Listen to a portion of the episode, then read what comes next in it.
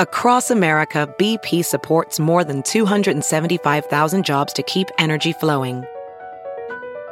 Jobs like building grid scale solar energy in Ohio and producing gas with fewer operational emissions in Texas. It's and, not or. See what doing both means for energy nationwide at bp.com slash investing in America. It's Kaley Cuoco for Priceline. Ready to go to your happy place for a happy price? Well, why didn't you say so? Just download the Priceline app right now and save up to 60% on hotels. So whether it's Cousin Kevin's Kazoo concert in Kansas City, go Kevin, or Becky's Bachelorette Bash in Bermuda, you never have to miss a trip ever again. So download the Priceline app today. Your savings are waiting Go to your happy place for a happy price. Go to your happy price, Priceline. The following podcast is a Dear Media production. Hi, we're Carlene and Jill, hosts of Breaking Beauty Podcast, the show all about the breakthrough people, products, and moments in beauty. On our show, you're going to find hella inspiring guests like Emily Weiss of Glossier, and you'll get beauty tips galore from the top pros in the industry, like Kim Kardashian's makeup guru. And you'll hear skincare secrets from the likes of Dr. Pimple Popper. Plus, you'll get shopping help with our Damn Goods episodes, where we review the latest products hitting store shelves to let you know what's actually worth your money. Listen every Wednesday to Breaking Beauty Podcast.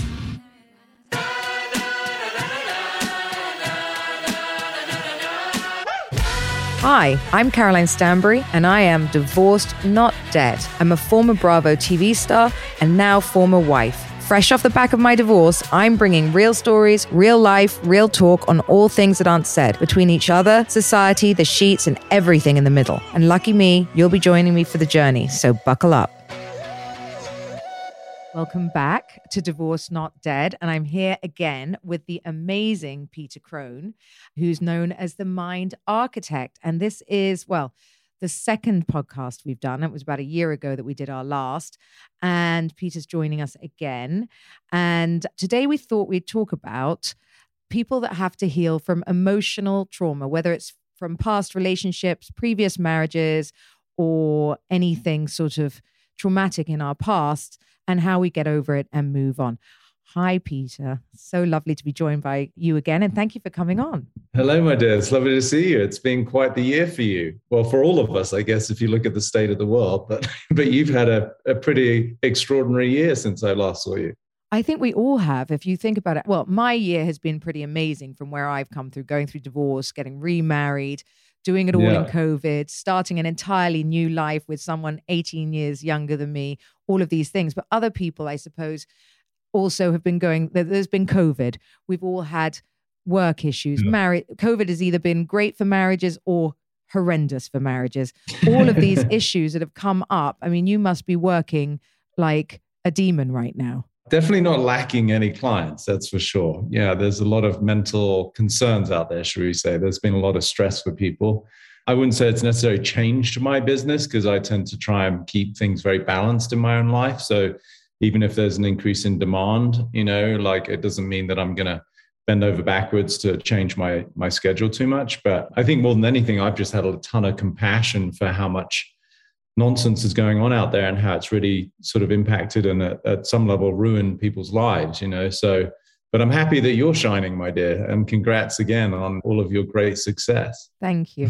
I mean, I really do feel like, again, and I can't stress it enough with people that it's how you take things on, right? Obviously, you know, I know how this sa- sounds, and I get it a lot. Well, you're rich, or you you make a lot of money. It's easy for you, and it's really not. I I want to stress that you know I almost went bankrupt last year. I told I think I told you this. I was in an eight year law c- case. It was me or him. I mean, I I emptied my bank account to lawyers. So these things have not been given to me because I've got I'm sitting on some trust fund from daddy somewhere. And I, I don't think people have quite got that. I really honestly believe that things happen to people that go out and get them.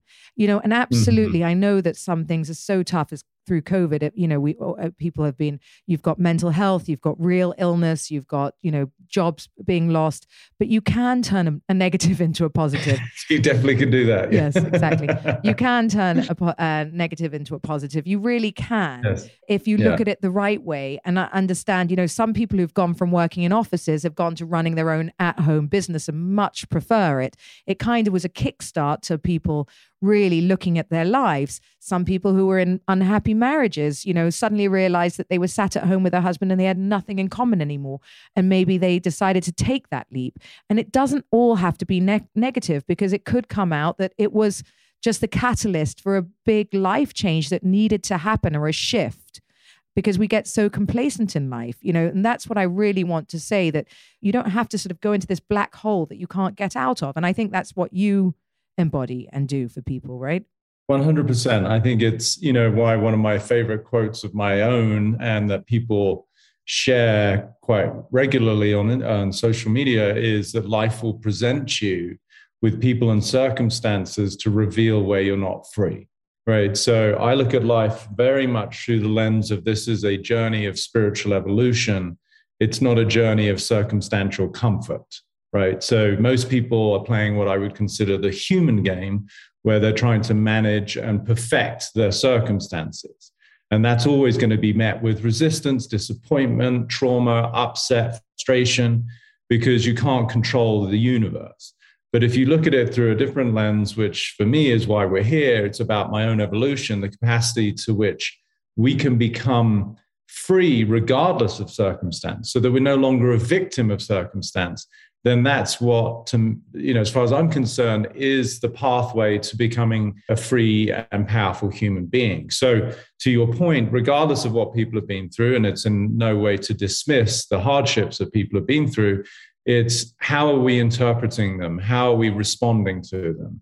And to what degree is life actually offering us that sort of mild to maybe sometimes severe form of stress so that we can develop greater strength, right? Like it's no different than going to the gym. When you lift weights, the whole intention is that you're giving muscles something that they can kind of manage, but is a little bit beyond their current threshold so that then you grow and you become stronger. So for me, it's the same emotionally. It's to what degree can you utilize your external circumstances as the catalyst for your own adaptation so that you become a much more powerful human being. And I think there's, you know, there's so many different forms of trauma and from past yes. trauma as well. And I think a lot of people, because, you know, I think we're conditioned to also block traumas out and maybe your past or, you know, from your youth. And maybe some people haven't even re- recognized that they are they do um, hold on to trauma from years and years ago. How do yeah. how are people able to recognize this and move on from it? Because maybe that's what's also holding them back. I would say beyond what's also holding them back, I'd say that is what's holding them back, right? Like, so we are sort of, for the most part, people are defined by their history. And yes, trauma is a big unblanket a blanket term, but it can be something as extreme as I was just helping somebody in a mastermind who was sexually assaulted by two men, you know, a woman. And um, this was very traumatic for her. But I'm equally, this is a mastermind that I'm doing, a six month mastermind, which just is incredibly inspiring and powerful to see these people share with me and in the group what they've been through. And then I can help them to transcend that. So the, the gamut of traumas, it certainly is a broad spectrum from sexual abuse to maybe just somebody being told by their parents that, you know, they should have got an A instead of a B, you know, which might not seem that severe, but to a child, it can be like devastating. So, how do people get beyond that? Well, as you said, sometimes people do, at the time they can't cope with it. And whenever we can't cope with it, we tend to just sort of stuff it away and it becomes a blind spot that unfortunately will dictate the choices and the feelings and the actions that people have moving forward. So sometimes you really do need somebody to speak to you know whether it be a great therapist or a great friend or a, a coach or somebody so that you can start to un, unpack and unravel the experiences you went through.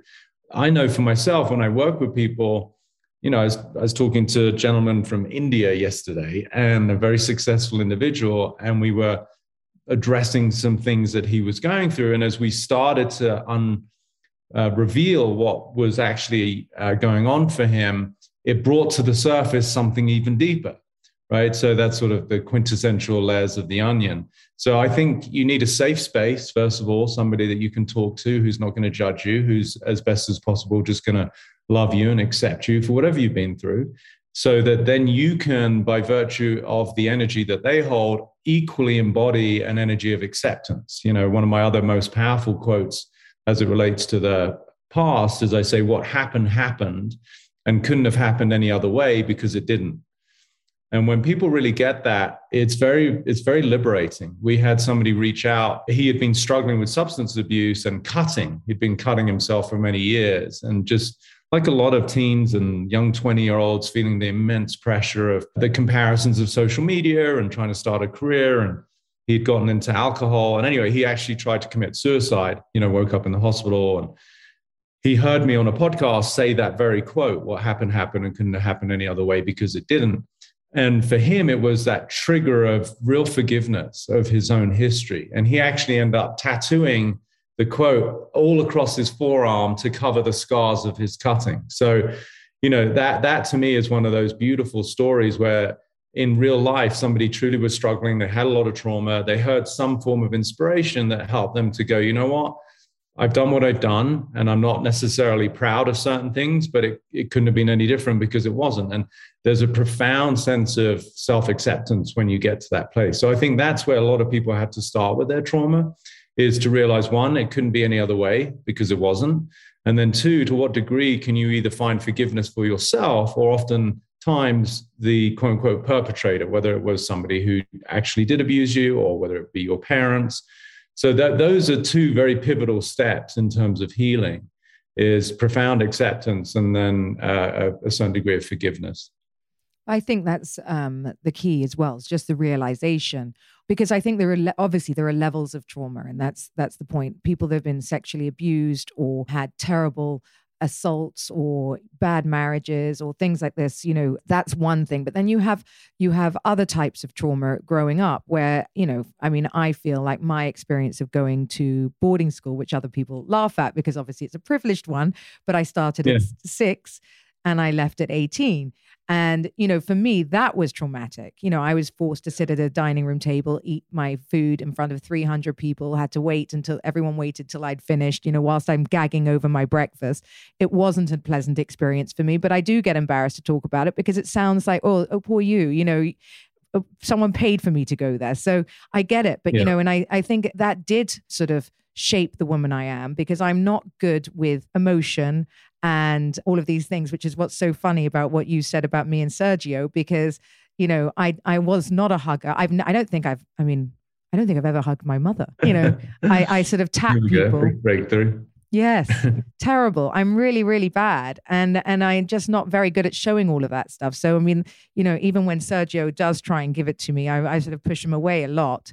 But we laugh about it and make it into something funny because somehow it doesn't sit well with me because I'm just not yes. used to it. I'm like, well, it's Brit- I'm British, so it's just recognizing these things in yourself, I think, and understanding that just because yours is different to somebody else's doesn't mean that theirs is more, you know, has more of an impact to them. Each person is different, and yeah. each person goes through their own thing, and it's all relevant to you. As it's just as powerful in your life as as you know everybody else's problems. You have to allow yourself to talk about it with other people in the same way that anyone else can and allow yourself the freedom to feel it's okay to discuss it and that's your story and your yeah no i mean look I, as far as i'm concerned this whole dimension of being human and planet earth is really this curated journey for each of us to be able to transcend whatever constraints we arrive with right? So oftentimes one of the mechanisms by which people will dismiss their trauma is to compare it to somebody who's worse. Yes.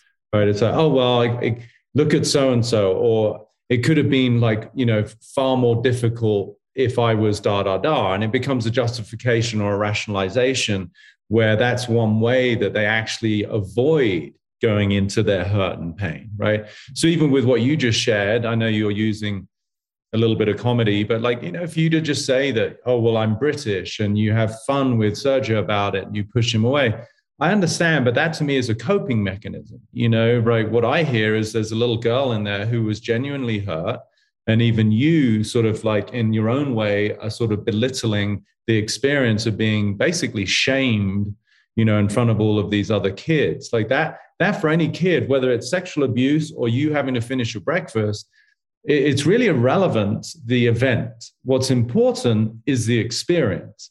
And what i hear is a, a young girl you said at six or whether this was six seven eight nine or how old you mm-hmm. were for a child to be shamed by adults and then certainly made fun of by you know having an audience.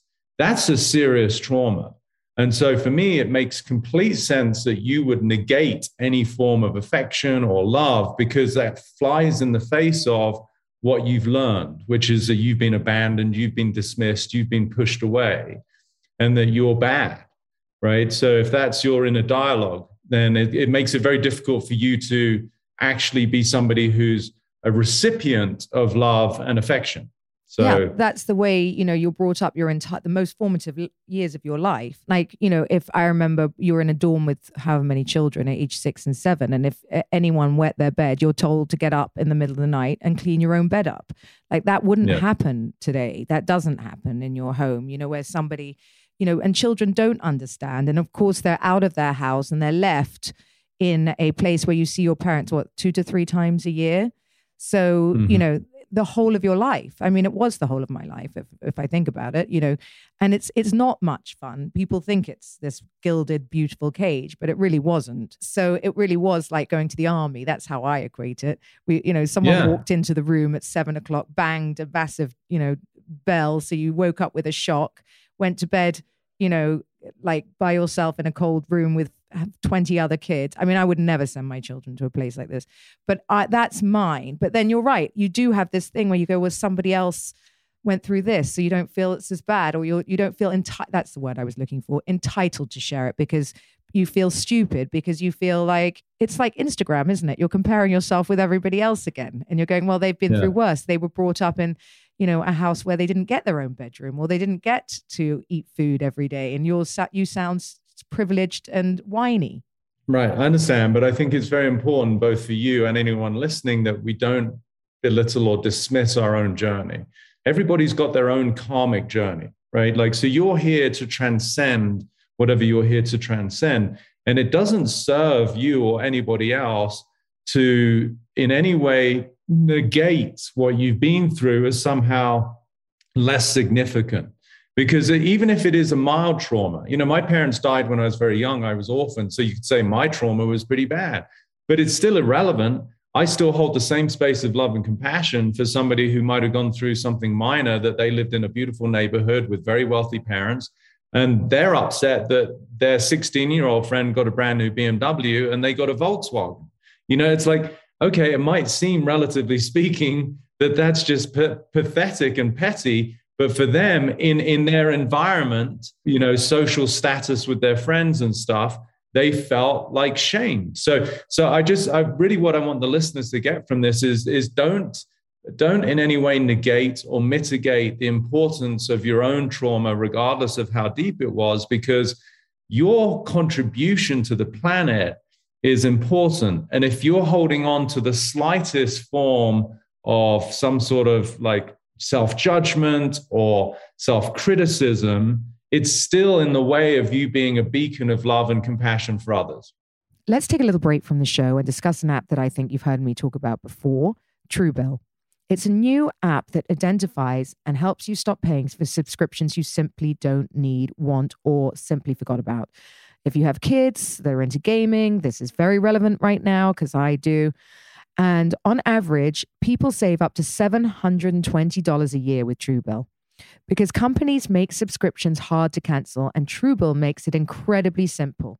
All you have to do is just link your accounts, and Truebill will cancel your unwanted subscriptions in one tap. It's like having a concierge when you need them to cancel unwanted subscriptions, so you don't have to. Truebill has over 2 million users and has helped save them over $100 million. That's insane to me. Like Matthew, who said in a matter of seconds, he saved $660 for the year of his DirecTV bill, saved 120 for the year on his Sirius XM bill, and saved 840 on his car insurance.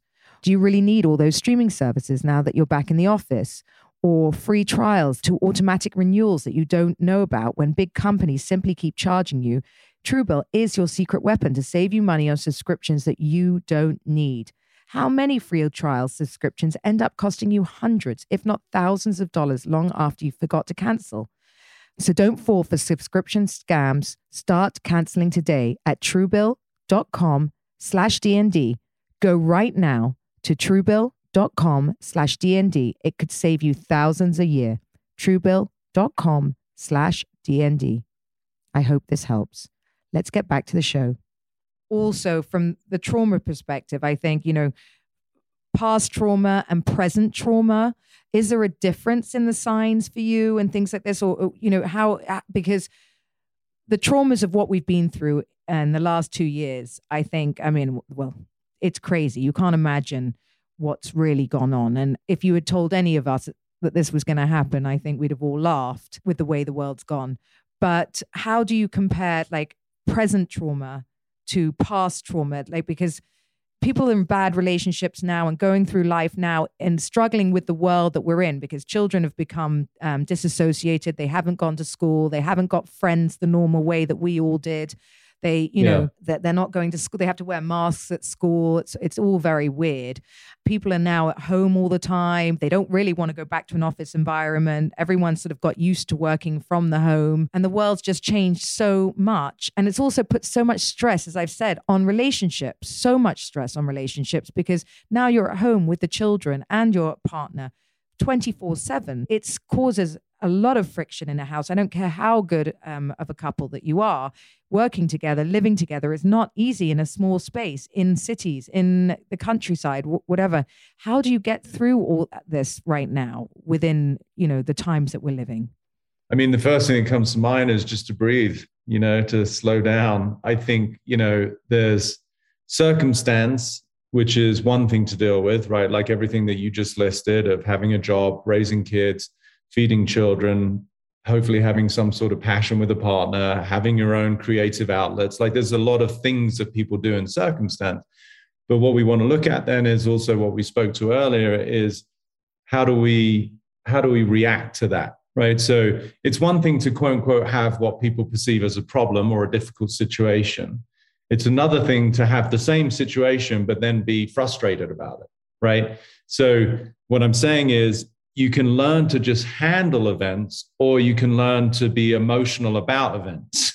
so I tend to sort of encourage people to do the former, which is look, the the the very you know mundane expression of life is hard. Like you know, it, it, for everybody, there's there's shit to handle. Let's face it. So can you get to a place where you just handle life versus react to life? Right. So basically, what I'm saying is things are the way they are. Right. You've got three kids you know they don't all get along. You don't necessarily have the budget to give them the food you want. You just got laid off. You're trying to find another like there, there's circumstance.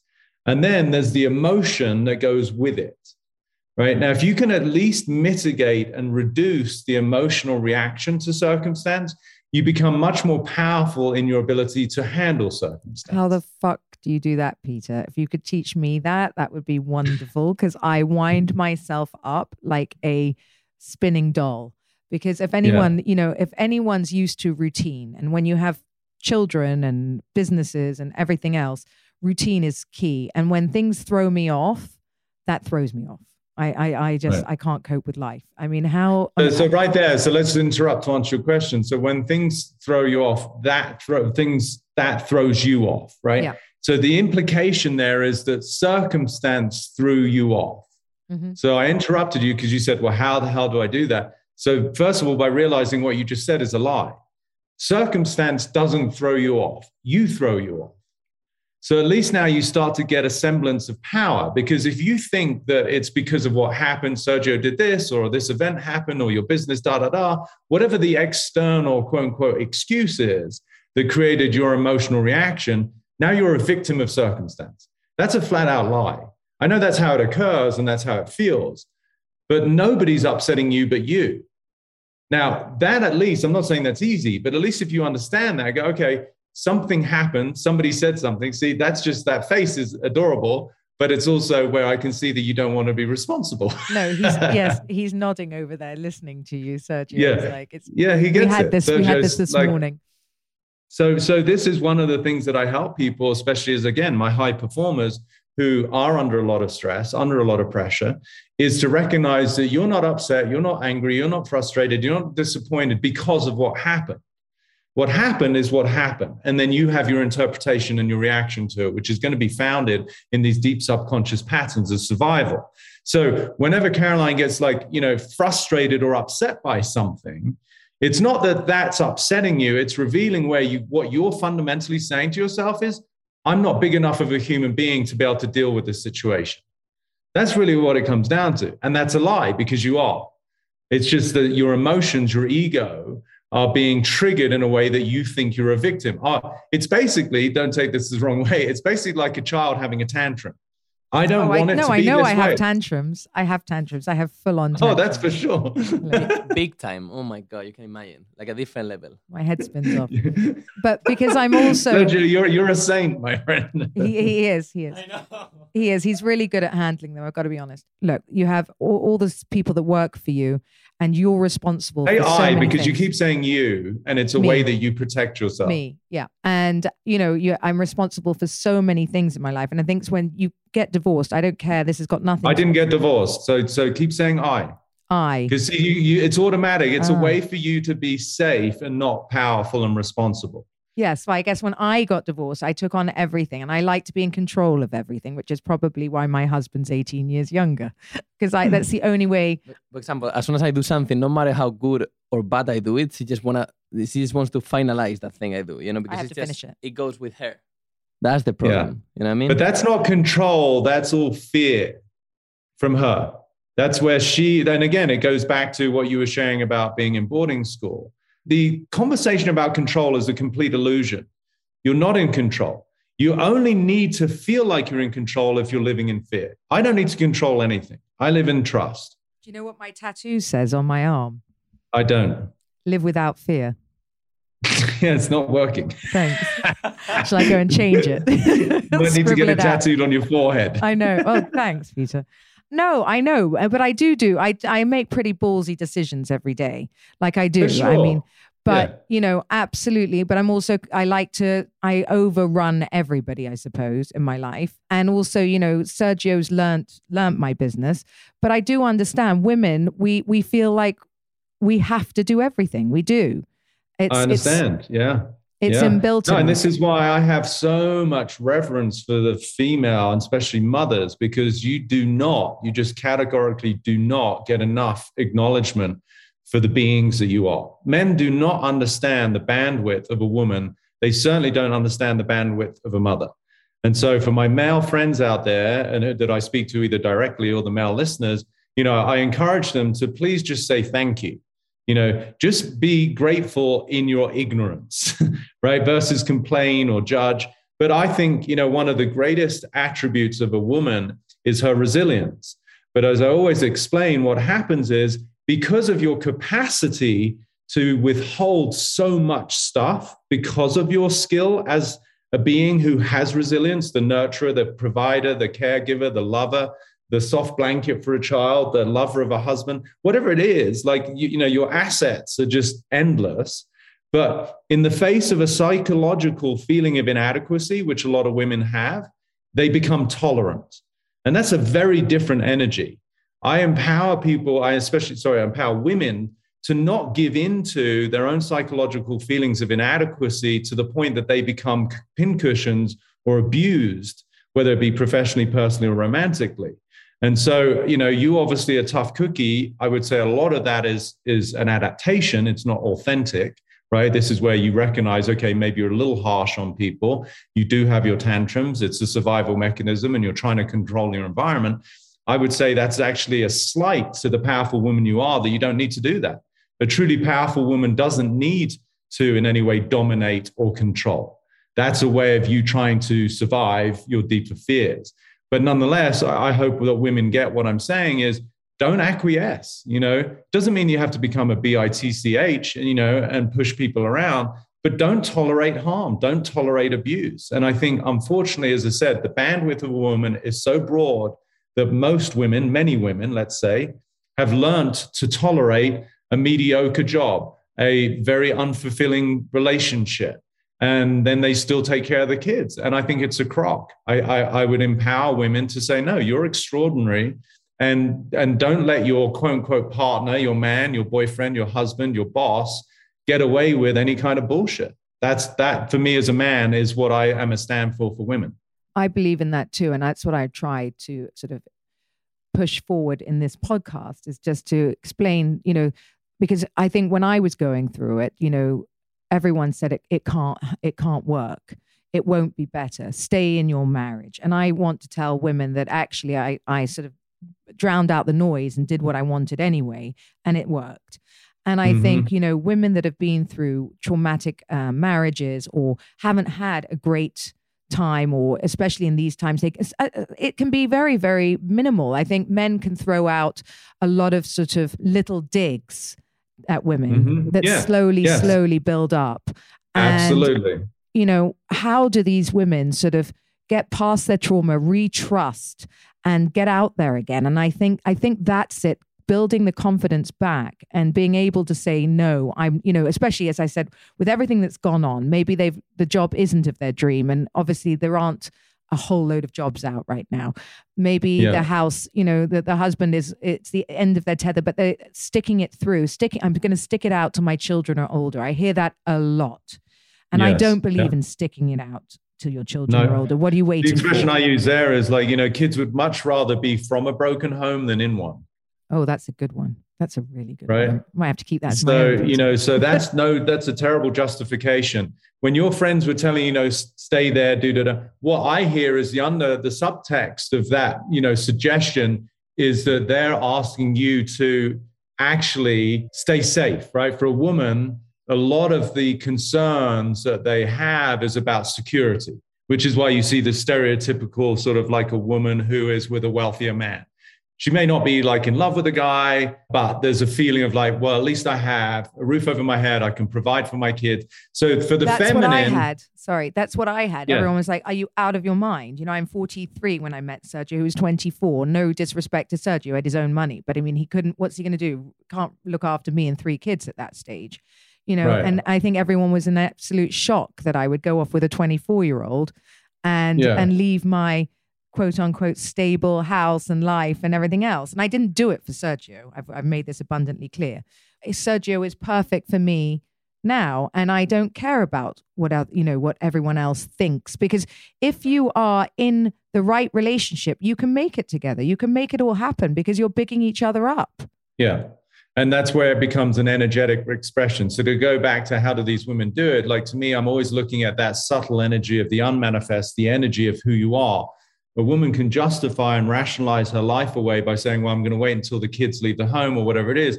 But internally, she's in a state of dis-ease. She's not happy, which then can lead to a manifestation of all sorts of things physiologically. You know, when people get sick and they get cancers, this is because there's unexpressed emotion. There's this suppression of frustration and the absence of love. So it's like, okay, well, you're justifying the picture perfect external, but internally, you're basically killing yourself. So it comes down to a much more profound sense of trust in the way that life is going to unfold. And for a woman, particularly, it's really around self worth, it's around her self value.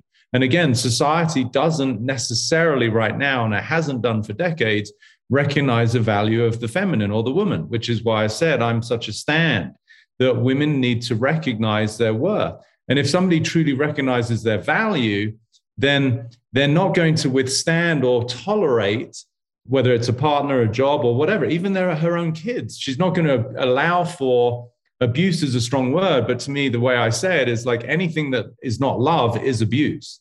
So, you know, it's a it's a very broad umbrella of, of, what abuse is. But for a woman to be able to understand her worth, and it's not even a woman, this is like a man, a being, a human being. You're the only you on the planet. And that warrants having a sense of like real self-respect. But if you don't have it, again, one of my quotes, is if you don't love and respect yourself, what makes you think anyone else will? Right. So it always comes back to us. That's the good and the bad news is that if we're not happy with our circumstances, whether they be professional, romantic, or otherwise, we get to look at ourselves. Who am I energetically in the way that I express myself, the way I think, feel, and act that gives rise to the circumstances I have? Versus being a victim of them. Oh, my husband is a dick, or my boss is a douche, or, you know, okay, that's great. But why did you attract those circumstances? That's a very interesting question, actually, there, because I find that there are certain people that, you know, attract relationship after relationship after relationship that's shitty. And then you go, okay, it's you, it's not them, because I haven't met Right. one of those types of guys. You know, why, Yeah. why, why is that? It's always us. So really, you know, it may seem like a very crass or simple, simplified example, but when you get up in the morning and you go into the bathroom to wash your face, brush your teeth, whatever you do, you, you look in the mirror and you, you personally, Caroline, you don't see a 300 pound man, right? Hmm. Like that would be disconcerting, right? a little. You see, I mean, maybe depending on how you slept, Yeah. it might be close.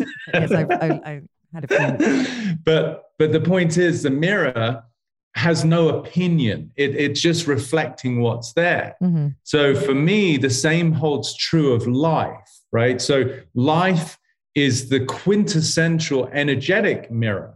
So if somebody's walking around with an internalized narrative of self deprecation inadequacy insecurity and a feeling of scarcity because of yes their their childhood and what dialogues they picked up from their parents or they were belittled or for you like being mocked by this school in front of all of these kids. You know you you are going to create an energetic signature which then will attract circumstances to reflect that.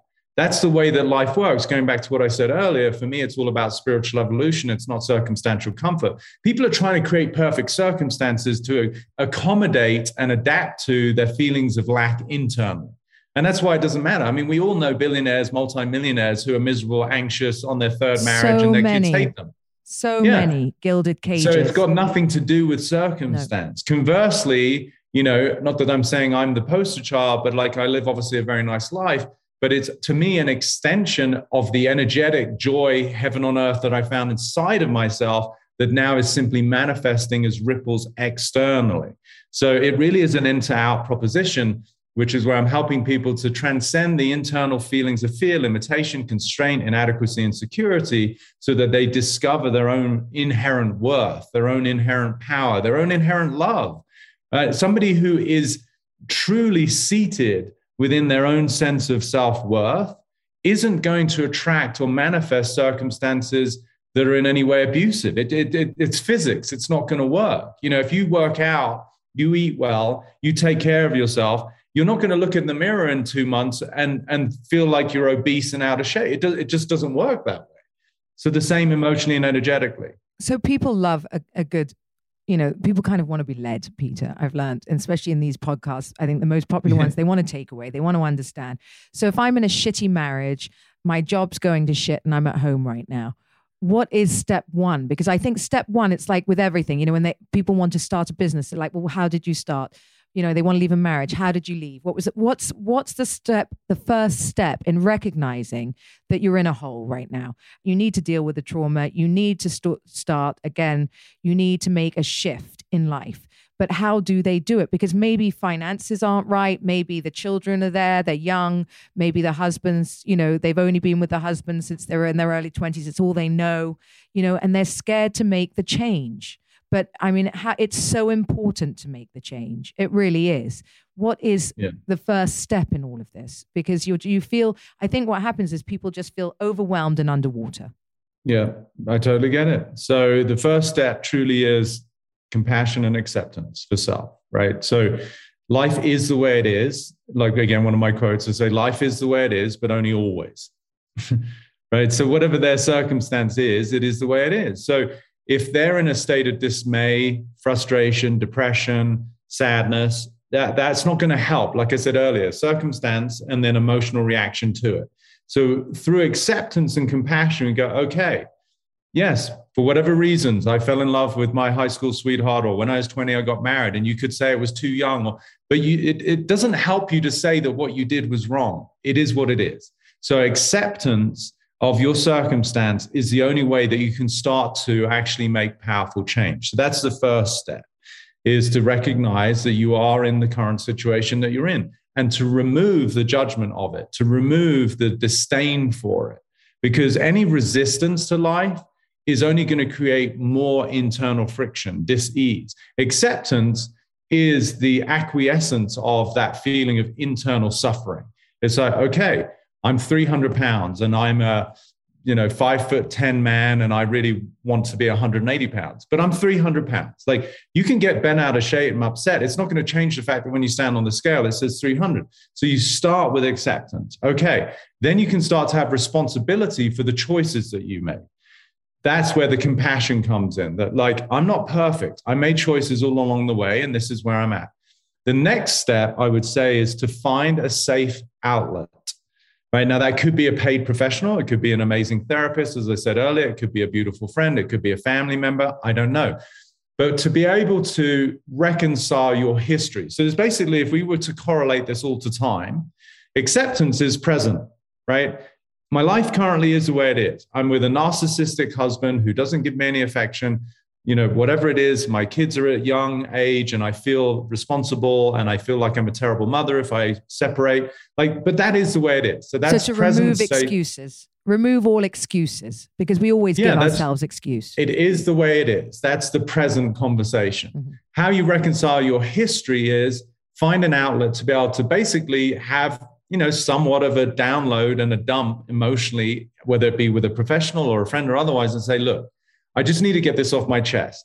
You know, I shouldn't have got married when I was 19, or I shouldn't have da da da. It's okay just to get that out so you can sort of somewhat reconcile your history that you've been carrying that is also weighing you down. Right. Step one, acceptance. My life is the way it is. Step two, reconcile your history as best you can by expressing and talking about it and finding a safe space of love and acceptance.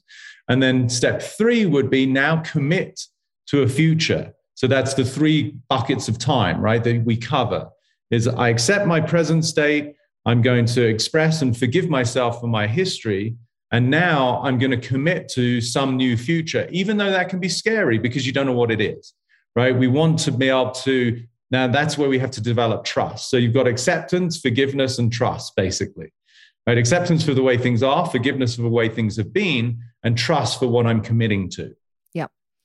Well, thank you very much. I mean, I, I had so much. I mean, there's so many questions that I got, you know, is with with trauma, and I think it's something that's so interesting for people because, you know, from the, everyone wanted to know a lot about going through grieving, going through dealing with exes, and I think I think it all comes yeah. down to the same steps, really, you know, regardless. Yeah, I mean, those three buckets that I just gave people really can be sort of superimposed on pretty much every circumstance. Grieving and breaking up with an ex, I think, you know, I'm just going to intuitively tap into what your questions might have been. So I think where a lot of people get stuck is they use the term loss. So I lost my partner, I lost my father, I lost my wife, you know, even I lost my business. And that is such a disservice to people. You didn't lose anything something went. I didn't, but I, for, for the longest time, my mum died when I was seven and my dad died when I was 17, right? He went to work and never came back. And for the longest time, albeit socially acceptable terminology, people would say, Oh my gosh, I'm so sorry for your loss. And how have you dealt with the loss of your parent? That word gets thrown around. And I, for a minute there, because I was 17, I didn't know any better, I bought into the narrative of loss. It wasn't until I matured and I sort of evolved spiritually and I realized, no, I didn't lose anything. My parents died because I'm complete. They were complete. The journey of their life based on their karma was what it was. And I have subsequently, without getting into it now, recognized why that had to happen for me to become the man I am, right? So there was no loss. I mean, I was actually talking to this gentleman again yesterday who was grieving the loss, what he called the loss of a family member who was very important to him.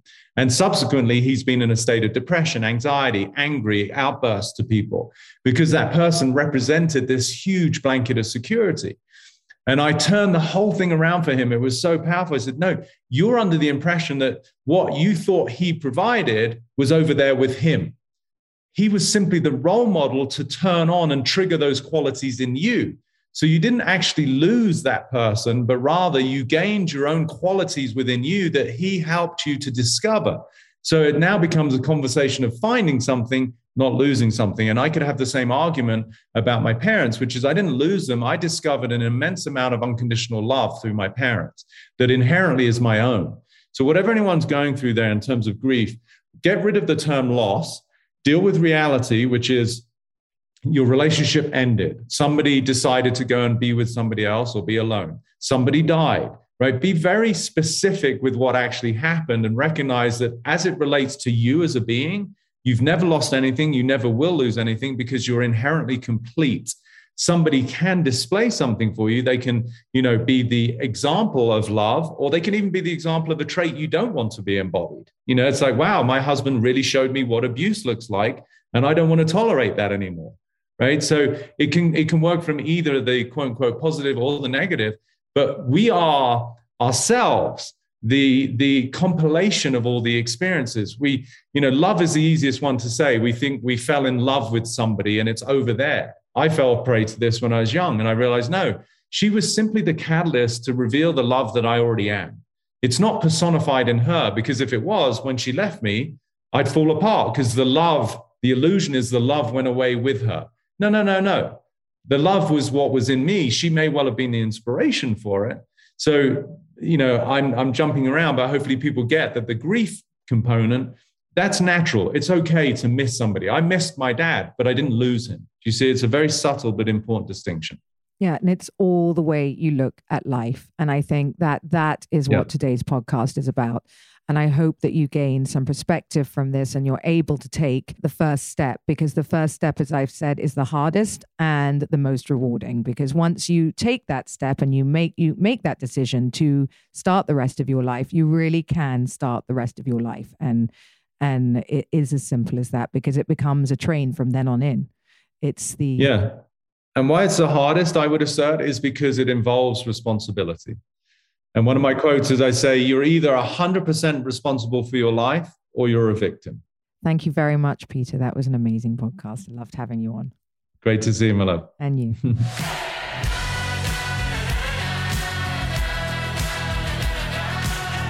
Thank you for listening to Divorced Not Dead.